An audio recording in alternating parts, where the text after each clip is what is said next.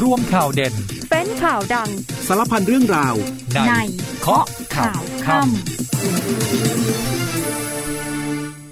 19นาฬิกา30 นาที สวัสดีครับ ต้อนรับคุณผู้ฟังทุกท่านครับ เข้าสู่ช่วงเวลาของรายการเคาะข่าวค่ำวันนี้เราพบกันวันศุกร์ที่ 15 กันยายน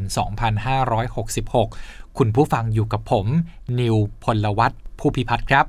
สามารถติดตามรับฟังกันได้ผ่านทางวิทยุนะครับแล้วก็ยังสามารถรับชมกันได้ด้วยครับ มาเจอกันที่ Facebook Fanpage สถานีข่าวสนามเป้าได้เลยนะครับ ตอนนี้ไลฟ์แล้วสามารถเข้ามากดไลค์กด share comment กันได้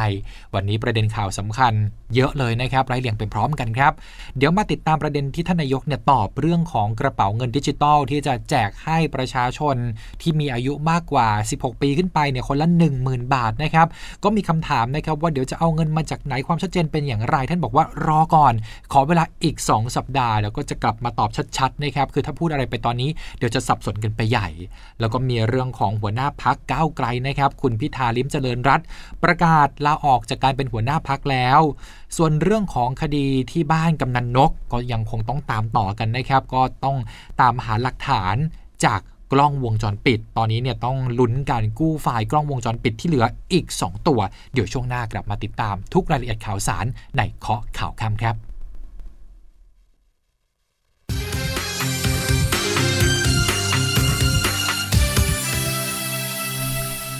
19นาฬิกา33 นาทีครับ กลับมาเคาะข่าวค่ำกันต่อ คุณผู้ฟังอยู่กับผม นิวพลวัต ผู้พิพัฒน์ครับ วันนี้เรามาเริ่มต้นกันที่ประเด็นทางการเมืองกันก่อนนะครับ ตอนนี้ประชาชนแบบเราๆก็สนใจสนออยากรู้กันนะครับว่าเรื่องของเงิน 10,000 บาทเนี่ยจะได้เมื่อไหร่นะก็ตอนนี้ก็เห็นภาพบรรดาท่านนายก รัฐมนตรีกระทรวงต่างๆเนี่ยก็เข้าประจำกระทรวง แล้วก็เดินหน้าขับเคลื่อนนโยบายต่างๆ แล้ว ซึ่งวันนี้ผู้สื่อข่าวเนี่ยก็ได้สัมภาษณ์นายกรัฐมนตรีเศรษฐา ระหว่างที่ท่านเดินทางไปตรวจราชการที่ภาคเหนือ ทั้งที่เชียงใหม่แล้วก็เชียงรายก็มีการถามถึงความคืบหน้าเรื่องนโยบายดิจิ t a ลวอลเล็ต10,000 บาททานนายกเนี่ยก็บอกว่าขอเวลาอีก 2 สัปดาห์ จะได้บอกว่าแหล่งที่มาของเงินเนี่ยจะมาจากไหนที่จะนำมาแจกให้กับประชาชนคนไทยครับ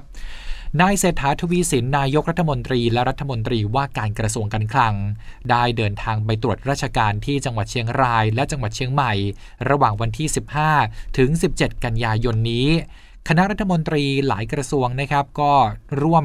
กับการเดินทางไปครั้งนี้ด้วยท่านนายกเปิดเผยก่อนเดินทางย้ำว่าอีก 2 สัปดาห์ เดี๋ยวจะมาบอกแหล่งที่มาของเงิน ที่จะนำมาใช้แจกจ่ายให้กับประชาชน ผ่านนโยบายดิจิ t a ลวอลเล็ต10,000 บาท ส่วนรายละเอียดนายกบอกว่าขอให้แน่นอนก่อนดีกว่านะเพื่อจะได้ทราบรายละเอียดที่ชัดเจนที่สุด ไม่เกิดความสับสนขอให้ทุกคนใจเย็นๆ เมื่อถามว่า จะแจกเงินแบบนี้เนี่ยต้องกู้หรือเปล่า นายกก็บอกว่าขอให้ใจเย็นๆอีกเหมือนกัน เดี๋ยว 2 สัปดาห์จะมาบอกทั้งหมดอย่างชัดอย่างละเอียดเลยครับนายกเศรษฐายังตอบคำถามถึงกรณีที่ปปชส่งเรื่องของพลตำรวจเอกเพิ่มพูนชิดชอบ รัฐมนตรีว่าการกระทรวงศึกษาธิการ ในขณะที่ดำรงตำแหน่งผู้ช่วยผู้บัญชาการตำรวจแห่งชาติ ปมเอี่ยวคดีบอสอยู่วิทยา โดยที่ประชุมคณะกรรมการปปช เห็นควรส่งเรื่องให้ผู้บังคับบัญชา หรือผู้มีอำนาจแต่งตั้ง หรือถอดถอนดำเนินการทางวินัยไปตามหน้าที่และอำนาจ เนื่องจากเรื่องที่มีการกล่าวหาไม่ใช่เป็นความผิดร้ายแรง ตามมาตรา 64 แห่งพระราชบัญญัติประกอบรัฐธรรมนูญ ว่าด้วยการป้องกันและปราบปรามการทุจริตปี 2561ทนนายกจึงบอกว่ายังไม่ทราบเรื่อง แต่หากส่งมาให้ก็จะดูเรื่องทั้งหมดก่อน เมื่อถามว่ามีขั้นตอนทางวินัยอย่างไรบ้างทนายกก็ตอบว่ายังไม่ทราบเรื่องที่ปปชส่งมา ยังไม่ได้อ่านคำยังไม่ได้อ่านคำตัดสิน และคำพิพากษาคำวิจารณ์เนี่ยว่าเป็นอย่างไรเดี๋ยวขอดูก่อน ส่วนจะมีผลกระทบหรือไม่ เพราะเป็นเรื่องที่ส่งมาให้นายกพิจารณาในเรื่องของโทษทางวินัย นายกย้ำว่ายังไม่ทราบเรื่อง ยังไม่เห็นเอกสาร ต้องให้ความเป็นธรรมกับผู้ที่ถูกร้องด้วย ขณะที่วันนี้นายกยังได้ลงนามคำสั่งสำนักนายกรัฐมนตรี แต่งตั้งที่ปรึกษา 9 คนด้วยกันนะครับ เดี๋ยวมาดูกันนะครับว่า 9 คนนี้ที่จะให้คำปรึกษานายกรัฐมนตรีนั้นมีใครบ้าง ก็มีชื่อของนายกิติรัตน์ณรนอง เป็นประธานที่ปรึกษานะครับ แล้วก็อีก 9 ท่านก็มีนายเทวันลิปตาพันลบ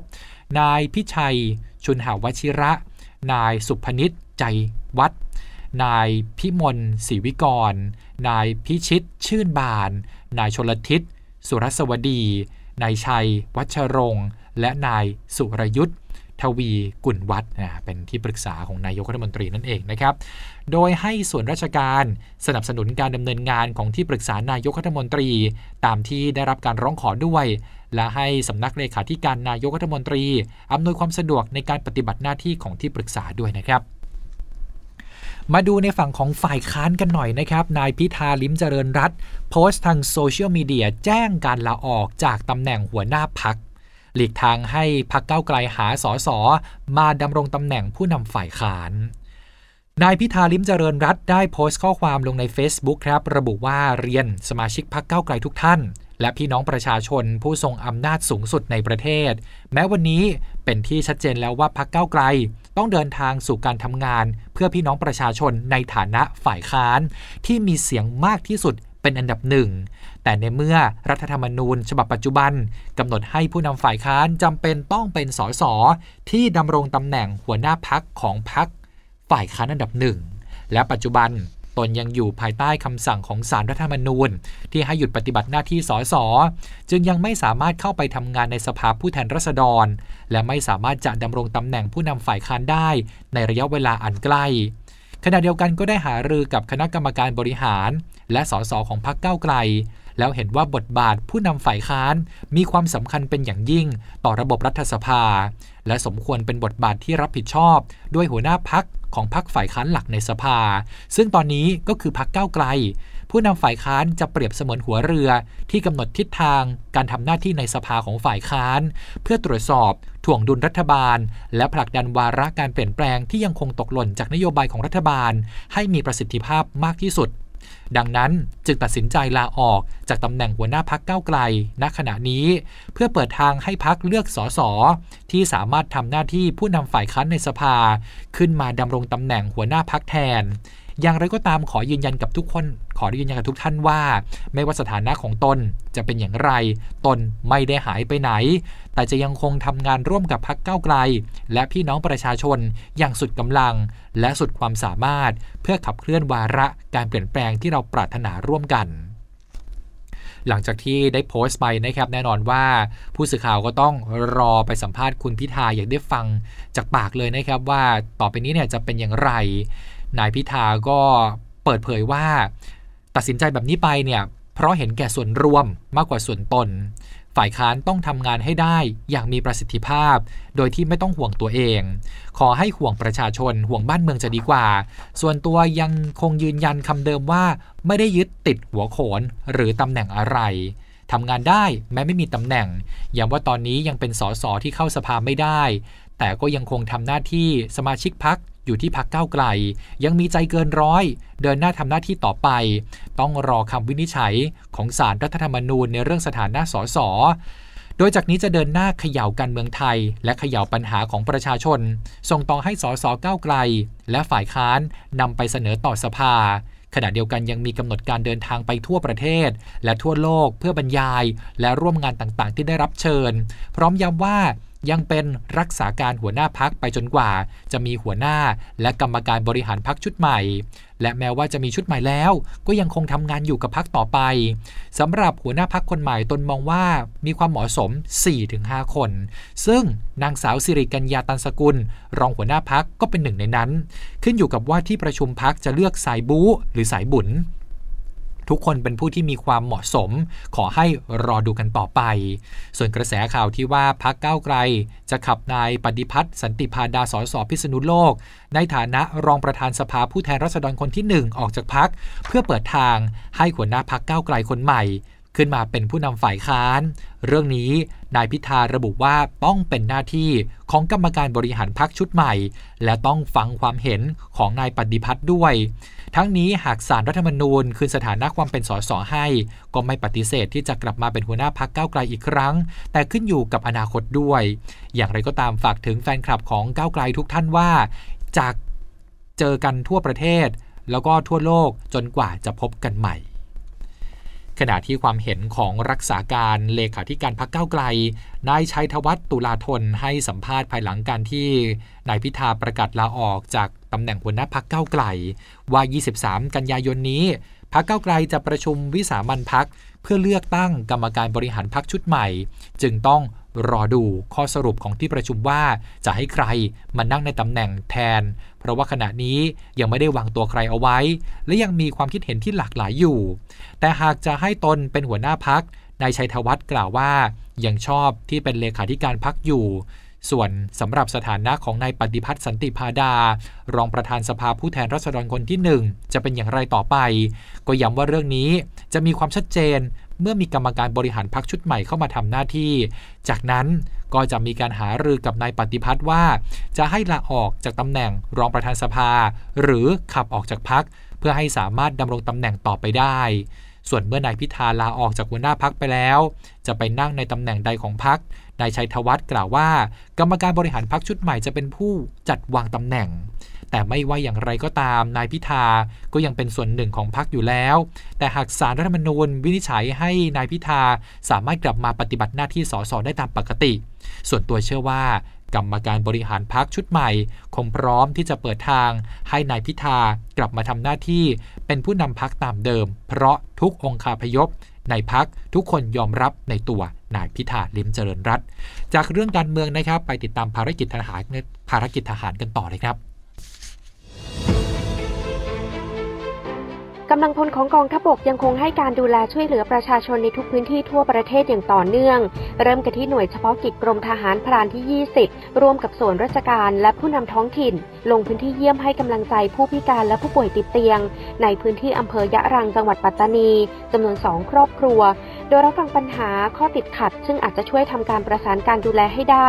พร้อมกับมอบถุงยังชีพ เพื่อเป็นการช่วยเหลือบรรเทาความเดือดร้อนเบื้องต้น ในส่วนของการลดค่าใช้จ่าย หน่วยเฉพาะกิจกรมทหารพรานที่ 49 จัดกำลังพลร่วมกับส่วนหน่วยงานที่เกี่ยวข้องในพื้นที่ สร้างฝายชะลอนน้ำณหมู่หนึ่งบ้านกะลูบีตำบลมาโมงอำเภอสุขีริน จังหวัดนาราธิวาสเพื่อสนับสนุนการขับเคลื่อน โครงการบริหารจัดการน้ำให้กับหมู่บ้าน และช่วยรักษาความชุ่มชื้นให้กับพื้นดินทั้งยังเป็นการสร้างความสัมพันธ์อันดีระหว่างกำลังพลและประชาชนในพื้นที่ กองกำลังสุรศักดิ์มนตรีบูรณาการร่วมกับหน่วยงานที่เกี่ยวข้อง เข้าตรวจค้นบ้านพักในไร่สับปะรดพื้นที่อำเภอนาแห้วจังหวัดเลย พบผู้ต้องหา 1 คนพร้อมยาบ้า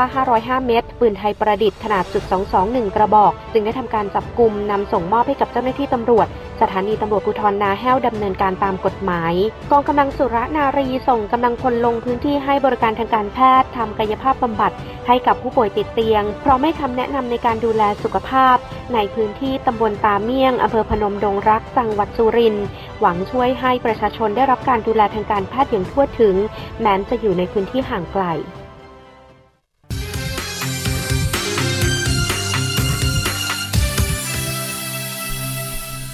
19นาฬิกา47 นาทีนะครับ กลับมาเคาะข่าวค่ำกันต่อ คุณผู้ฟังยังอยู่กับผม นิวพลวัตผู้พิพัฒน์ครับ ยังคงตามต่อกับเรื่องของพักเก้าไกลนะครับ ที่สภาครับ นายปฏิพัฒน์สันติพาดารองประธานสภาผู้แทนราษฎรคนที่ 1 วันนี้เนี่ยก็ออกมาถแถลงข่าวความคืบหน้า การดำเนินงานในฐานะรองประธานสภา และประธานคณะกรรมการขับเคลื่อน นโยบายรัฐสภาโปร่งใส และสมรรถนะสูง ซึ่งในช่วงการถแถลงข่าวเนี่ยนายปฏิพัฒน์ก็ยังให้ความเห็นกรณีนายพิธาประกาศลาออก จากตำแหน่งหัวหน้าพักเก้าไกล เพื่อเปิดทางให้ผู้ที่ดำรงตำแหน่ง เป็นผู้นำฝ่ายค้านในสภาผู้แทนราษฎร ซึ่งก็จะมีผลสืบเนื่องมาสู่ตำแหน่งรองประธานสภาหรือไม่ เนื่องจากว่ายังเป็นเงื่อนไขที่ทำให้ไม่สามารถมีผู้นำฝ่ายค้านได้ ในส่วนของพรรคเก้าไกลนั้นนายปฏิพัฒน์ระบุว่าจะต้องพูดคุยกับกรรมการบริหารพรรคชุดใหม่เท่านั้น หลังจากหัวหน้าพักลาออก จะเป็นผลให้คณะกรรมการบริหารผ่านทั้งชุด คือชุดเก่าทั้งชุดเนี่ยจะพ้นจากตำแหน่งไปด้วย และพรรคเก้าไกลก็จะมีการประชุมใหญ่วิสามันเร็วนี้ หลังจากการเลือกกรรมการชุดใหม่ได้แล้ว ก็จะมีการหารือกันต่อไป ส่วนประเด็นความเป็นไปได้ที่พรรคเก้าไกลจะขับตัวนายปฏิพัฒน์ออกจากพักเนี่ยแล้วไปสังกัดพรรคการเมืองอื่น เพื่อให้พรรคเก้าไกลได้รับตำแหน่งผู้นำฝ่ายค้านนายปฏิพัฒน์ก็บอกว่า ยังคงเป็นรองประธานสภาอยู่ณตอนนี้ ซึ่งเรื่องนี้เนี่ยเขาบอกว่าประเทศไทยมีข้อจำกัดของรัฐธรรมนูญที่ประเทศอื่นไม่มี ผมได้รับเลือกตั้ง และได้รับการโปรดเกล้าให้เป็นรองประธานสภา ไม่ควรมีข้อจำกัดให้มาบีบให้เรา ต้องทำอะไรที่ไม่ตรงไปตรงมา ถ้าข้อจำกัดมีแบบนั้น และทางพักเห็นสมควรอย่างไร ก็เป็นเรื่องของพักผมก็ทำงานของผมเต็มที่ อย่างไรก็ตามนะครับนายปฏิพัฒน์ก็ไม่ได้ตอบอย่างชัดเจนเลยครับว่ายินดีปฏิบัติตามมติของก้าวไกลหรือไม่ ก็คือต้องรอดูก่อนว่ามติของกรรมการบริหารพักชุดใหม่เนี่ยจะออกมาเป็นอย่างไรต้องคุยกันหลังจากที่มีการเลือกสรรเรียบร้อยแล้วเท่านั้นนั่นเองนะครับก็พร้อมยืนยันว่าสิ่งที่พักก้าวไกลตัดสินใจจะเป็นประโยชน์ ไม่ใช่ต่อพักเองเท่านั้น เราคิดถึงผลประโยชน์ของประเทศชาติ ดังนั้นปัจจัยเหล่านี้เมื่อมาคิดรวมกันทั้งหมดจะมุ่งมั่นทำงาน เต็มที่ต่อไปอะเดี๋ยวก็ต้องรอดูนะครับว่า ใครจะเป็นหัวหน้าพักก้าวไกลคนใหม่นะครับกรรมการบริหารพักชุดใหม่จะมีใครบ้าง แล้วสรุปแล้วเนี่ยนายปฏิพัฒน์ต้องสละตำแหน่ง รองประธานสภาผู้แทนราษฎรหรือไม่ครับไปกันที่สำนักงานปปชกันบ้างนะครับ วันนี้มีการเปิดเผย บัญชีทรัพย์สินและหนี้สินของผู้ดำรงตำแหน่งทางการเมือง และผู้ดำรงตำแหน่งในองค์กรอิสระ 53 รายที่น่าสนใจนะครับนี่ก็คัดมาให้แล้วนะครับ ก็มาดูกันนะครับบางส่วนเนี่ยก็มีนายศักสยามชิดชอบ มีทรัพย์สินรวมอยู่ที่ 111 ล้าน3 2 0 0 0 0 บาท ไม่มีหนี้สินโดยทรัพย์สินที่น่าสนใจก็มีที่ดิน 19 แปลง รวมกว่า 34 ล้านบาท เงินฝากกว่า 68 ล้านบาท นายสมศักดิ์เทพสุทิน ทรัพย์สินรวมของคู่สมรสด้วยนะครับกว่า 87 ล้านบาทครับ เป็นทรัพย์สินของตนเอง 33 ล้าน ของคู่สมรส 54 ล้านบาท นายวิโรธลัคนาอดีศร มีทรัพย์สินรวมกับคู่สมรสเนี่ย 58 ล้าน3แสนบาท แบ่งออกเป็นทรัพย์สินในชื่อของตนเอง 20 ล้าน และของคู่สมรส 38 ล้าน นายแพทย์ชนน่านสีแก้ว รายการทรัพย์สินมีกว่า 561 ล้านบาทนะครับ ส่วนคู่สมรสบัญชีเงินฝากมี 17 บัญชีด้วยกัน เป็นเงินรวมกันกว่า2ล้าน3แสนบาทครับ มีที่ดิน 18 แปลง รวมแล้วเนี่ยเป็นมูลค่า 501 ล้านบาทด้วยกัน ด้านนายนิวัชชัยเกษมมงคล เลขาธิการคณะกรรมการปปช ในฐานะโฆษกสำนักงานปปช เปิดเผยว่า ตามพระราชบัญญัติประกอบรัฐธรรมนูญว่าด้วยการป้องกัน และปราบปรามการทุจริต พุทธศักราช 2561 มาตรา 102 ได้กำหนดให้ผู้ดำรงตำแหน่งทางการเมือง จะต้องยื่นบัญชีทรัพย์สินและหนี้สินของตน คู่สมรส และบุตรที่ยังไม่บรรลุนิติภาวะโดยคณะกรรมการปปช ได้มีการประกาศหลักเกณฑ์ และวิธีการยื่นบัญชีทรัพย์สินและหนี้สินของเจ้าพนักงานของรัฐ ต่อคณะกรรมการปปช พุทธศักราช 2561 กำหนดให้นายกรัฐมนตรี รัฐมนตรี และสมาชิกสภาผู้แทนราษฎรหรือสอสอมีหน้าที่ต้องยื่นบัญชีทรัพย์สิน และหนี้สิน ต่อคณะกรรมการปปช กรณีเข้ารับตำแหน่ง และพ้นจากตำแหน่งภายใน 60 วัน นับถัดจากวันที่เข้ารับตำแหน่งหรือวันพ้นจากตำแหน่ง โดยสำหรับนายกรัฐมนตรี และรัฐมนตรี การยื่นบัญชี กรณีเข้ารับตำแหน่งให้ถือว่าวันถวายสัตย์ปฏิญาณ เป็นวันเข้ารับตำแหน่ง และการยื่นบัญชี กรณีพ้นจากตำแหน่ง ให้ถือวันที่คณะรัฐมนตรีคณะใหม่ถวายสัตย์เป็นวันพ้นจากตำแหน่งนั่นเองครับ มาต่อกันที่เรื่องที่ เป็นการถแถลงนโยบายของรัฐบาลนะครับว่าจะทำอะไรแล้วบ้าง แล้วก็เป็นประเด็นร้อนที่หลายฝ่ายกำลังถกเถียงกันอยู่นะครับ นั่นก็คือเรื่องที่ข้าราชการอาจจะได้มีโอกาสเลือกนะครับว่าจะรับเงินเดือนเนี่ยงวดเดียว หรือแบ่งออกเป็น 2 งวด แต่ว่าตัวเลขเท่าเดิมนะครับ วันนี้ก็มีความคืบหน้าจากกรมบัญชีกลางครับ ระบุว่าพร้อมจ่ายเงินเดือนข้าราชการ 2 ระบบ ก่อนเจรจาเจ้าหนี้ ปรับระบบหักหนี้ให้สอดคล้องกับเงินเดือนที่ได้รับ คาดว่าจะเริ่มได้ไตรมาสแรกของปีหน้าเลยนะครับ 2567 เรื่องนี้นางสาวกุลยาตันติเตมิตรอธิบดีกรมบัญชีกลาง กล่าวภายหลังประชุม ภายในหน่วยงานเพื่อหารือเกี่ยวกับการเพิ่มทางเลือก การจ่ายเงินเดือนข้าราชการเดือนละ 2 งวดว่า ทางกรมพร้อมจ่ายเงินเดือนข้าราชการ 2 ระบบ ทั้งแบบรับเงินเดือนทุก 15 วันและ 30 วัน หลังพิจารณาทั้งเทคโนโลยี และระเบียบข้อกฎหมาย มั่นใจว่าสามารถเจรจากับธนาคารกรุงไทย เพื่อยกเว้นค่าธรรมเนียมการโอนเงินเดือนข้าราชการครั้งที่ 2 จากปัจจุบัน ซึ่งกรมได้รับการยกเว้นค่าธรรมเนียมการโอนเงินข้าราชการเพียงหนึ่งครั้ง พร้อมย้ำว่ารัฐบาลไม่มีปัญหาการบริหารกระแสเงินสด หรือว่าเงินคงคลัง โดยข้าราชการสามารถเลือกรับเงินเดือนแบบเดิมก็ได้ หรือจะรับเอาแบบใหม่ก็ได้นะครับ คือรับทุก 15 วัน ซึ่งปัจจุบันนี้กรมจ่ายเงินเดือนตรงกับข้าราชการ ทั่วประเทศประมาณ1ล้าน3แสนคน คาดว่าพร้อมดำเนินการได้ภายในไตรมาสแรกของปีหน้า ทั้งนี้กรมจะทยอยนัดหารือกองทุนบำเหน็จบำนาญข้าราชการ กองทุนให้กู้ยืมเงิน เพื่อการศึกษา สากลออมทรัพย์และสถาบันการศึกษาตามลำดับนะครับเพื่อปรับปรุง ระเบียบการหักชำระหนี้รายเดือนเป็น 2 ครั้ง เพื่อให้สอดคล้องกับเงินเดือนที่ได้รับต่อไปนั่นเองครับ ส่วนอีกหนึ่งนโยบายที่ประกาศว่าจะทำทันทีนะครับแล้วก็ทำแล้วด้วยนะก็คือเรื่องของการลดค่าครองชีพให้กับประชาชนกบงเคาะมาตรการช่วยเหลือประชาชนตามมติคณะรัฐมนตรีเมื่อวันที่ 13 กันยายน 2566 นะครับ ตรึงราคาก๊าซหุงต้มไม่เกินถังละ 423 บาทต่อถัง 15 กิโลกรัม เอาราคานี้แบบนี้ต่อไปอีก 3 เดือนครับ เรื่องนี้นายพีรพันธ์สารีรัฐวิภาค รองนายกรัฐมนตรี และรัฐมนตรีว่าการกระทรวงพลังงาน กล่าวว่า ที่ประชุมคณะกรรมการบริหารนโยบายพลังงาน หรือกบงเห็นชอบมาตรการลดภาระค่าใช้จ่ายด้านพลังงาน ให้แก่ประชาชน ตามมติคณะรัฐมนตรี เมื่อวันที่ 13 กันยายนที่ผ่านมา คือให้คงราคาขาย คือเป็นราคาขายส่งหน้าโรงกลั่น LPG ที่ตัวเลข 20 บาท 91 สตางค์ต่อกิโลกรัม เพื่อให้ราคาขายปลีก LPG อยู่ที่ประมาณ 423 บาทต่อถัง 15 กิโลกรัมต่อไปอีก 3 เดือน ซึ่งจะมีผลบังคับใช้ ตั้งแต่วันที่ 1 ตุลาคม ถึงวันสุดท้ายปลายปีครับ 31 ธันวาคม 2566 ตรงนี้ก็จะเข้ามาช่วยลดภาระค่าใช้จ่าย ด้านพลังงาน ให้กับประชาชน ตามนโยบายเร่งด่วนของรัฐบาล พร้อมมอบหมายให้กบน